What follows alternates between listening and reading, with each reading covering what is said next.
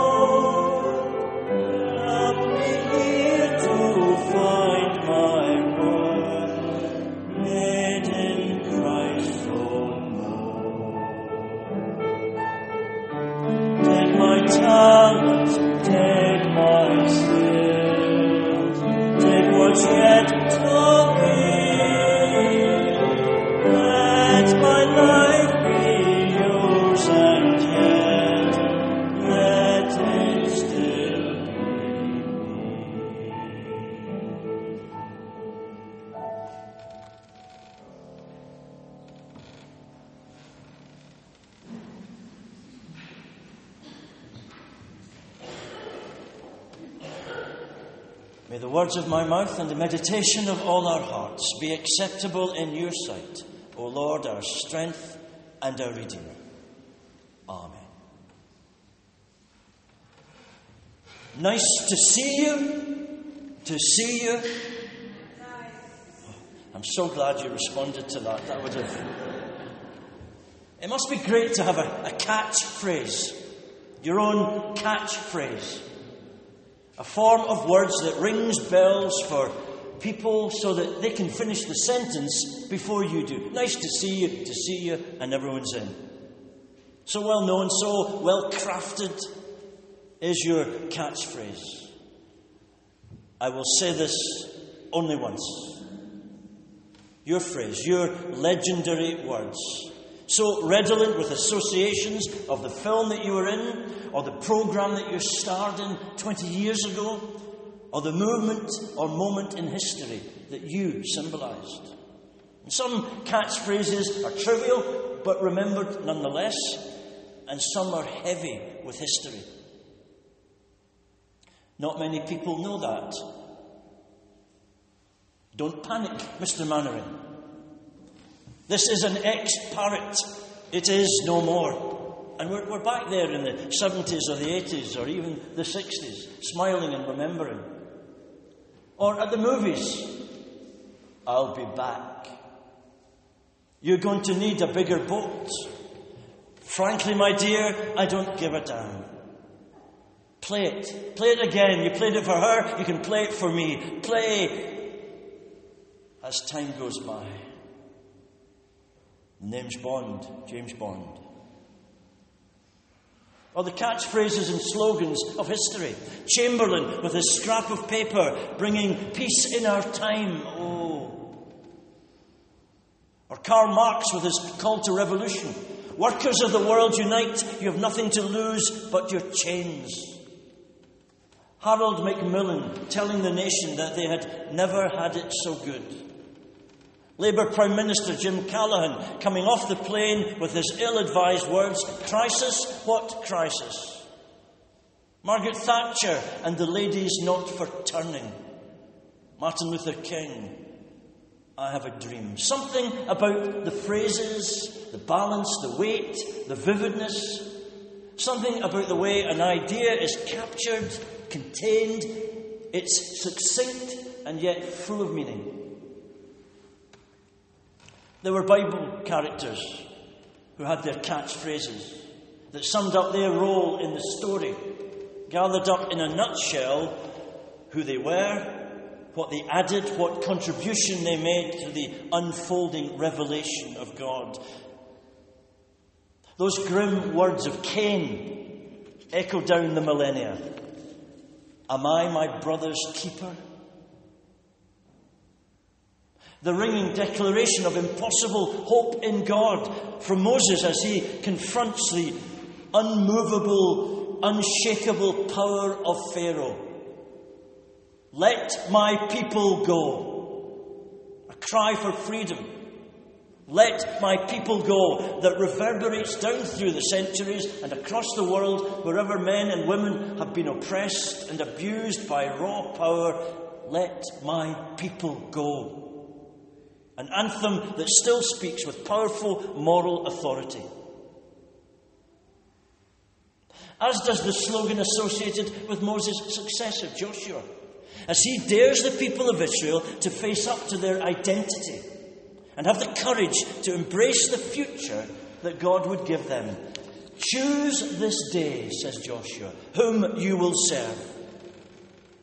Choose this day whom you will serve. A message of truth, a challenge that has lost none of its impact and thrust throughout the years. The question raised for every generation what kind of world are you going to make? What kind of person are you going to be? Choose this day whom you will serve. The prophet Jeremiah's catchphrase was used with such frequency and force that indeed his name became a watchword for grim warnings of dark times, a byword in doom mongering, to be a bit of a Jeremiah. He was a man who saw the world as it was and under the guidance of God, worked out from there what that world would be like. And he cried out in warning and despair Woe unto ye! Woe unto ye! Woe unto ye!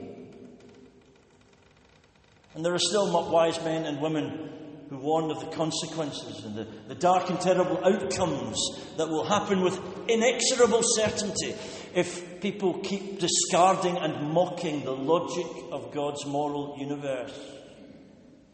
If people disdain loyalty and embrace only self centeredness, if they turn a blind eye to wider social obligations, if they play with the fire of weapons of mass destruction, if they lock themselves into denial as to what's happening to the world in its climate and its social cohesion, then enter Jeremiah and his word of warning Woe unto ye!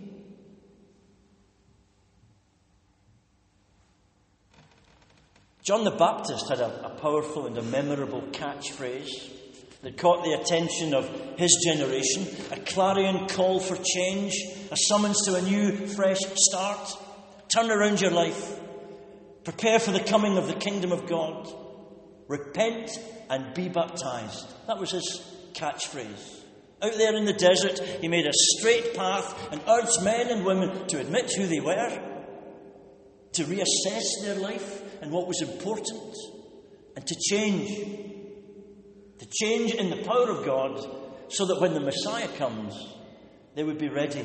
When he comes to heal the world, they will be welcoming and alert and not stumbling in the darkness for direction. Repent and be baptized. And they came in droves to embrace that powerful message, to ready themselves for this new and wonderful moment, not wanting to miss it, not wanting to let the preoccupations of their shallow lives rob them of this better thing. It's hard to choose which is the most memorable and precious of Christ's familiar words. The shocking counterintuitive challenge of love your enemies. Love your enemies. Love your neighbour had been around for quite a while. It was in the general context of the best of Judaism, though there were some remaining grey areas as to who loving your neighbour might involve. But with this bombshell, this was startling and outrageous and difficult, and it swept us out of our comfort zone and our hard logical moral boundaries into a revolutionary and disturbing set of possibilities. Love your enemies, bless those who curse you, pray for those who hate you. Where is this going to end? This is a new kind of loving. Or would his most iconic phrase, the lines he would be most remembered for, be that glorious victory of love over hate, spoken in his brokenness through parched lips as he hangs on the cross?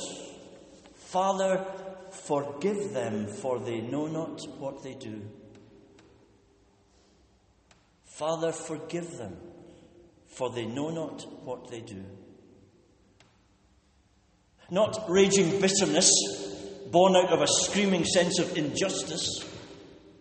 Not anger towards those who had betrayed, deserted, and run. Not a heart hardened by the beatings and the scourgings, but something different, something divine. Something divine. A genuine forgiveness that reached into the abyss and refused to let the darkness overwhelm his love. He surely made that idea his own. These words surely defined the nature of his character and the depth of his love. Father, forgive them, for they know not what they do. Or would we choose as his iconic words that amazing declaration at the point of death, in contradiction to the blood and the nails and the cruelties, in defiance of the darkness that shrouded his story and the apparently comprehensive nature of his defeat and shame, these words of trust and completion, fulfillment and triumph. It is finished. It is finished. The purpose for which he came into the world the salvation he won, the battle he fought, the victory he wrenched from the very hands of Satan, wiping the grin from the faces of those who thought they had done away with his nonsense. They had crushed his spirit. Their hatred had defeated his love in joy and in the sure knowledge that a cosmic shift has now taken place. And the burden of the sin of the world has been carried and the cost of our salvation has been paid. And the imprisoned souls, chained in the darkness of their unbelief and sin, were redeemed and set free. He cries from the cross, It is finished, it is finished. And the cosmos can breathe again, and hope can spring to life, and nothing will ever be the same from now on. That plan, that purpose, which so shocked the very angels themselves that the Son would go there, would come here and be born and live and be rejected and killed, and out of that terrible reality would come a new reality for humanity. Well, now it's done. Now it's done. It's finished. Maybe this would be the phrase that people would turn to when they wanted to understand the very core of Christ and his mission.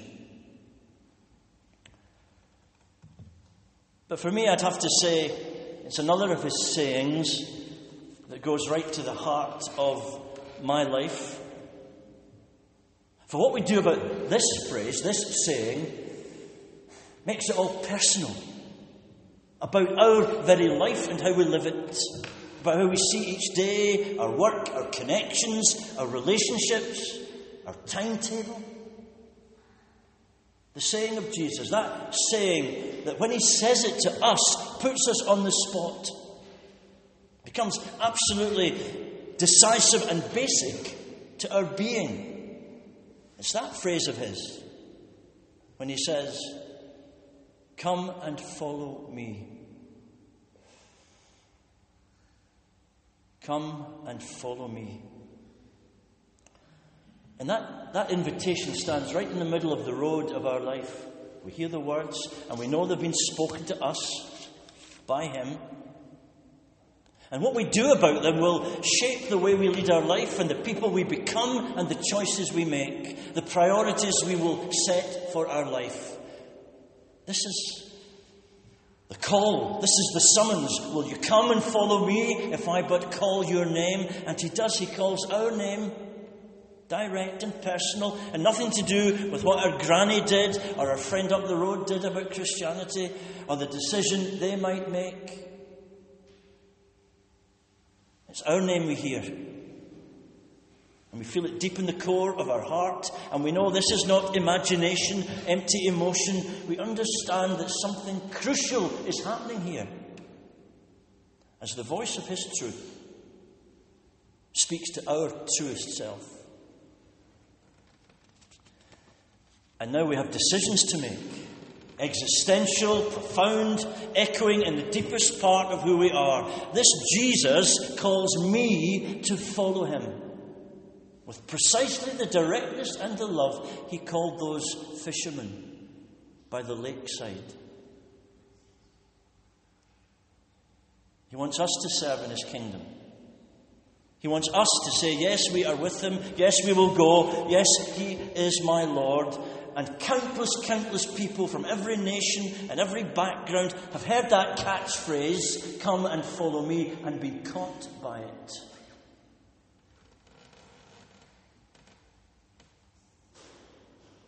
Come and follow me. He says it still. He says it to you.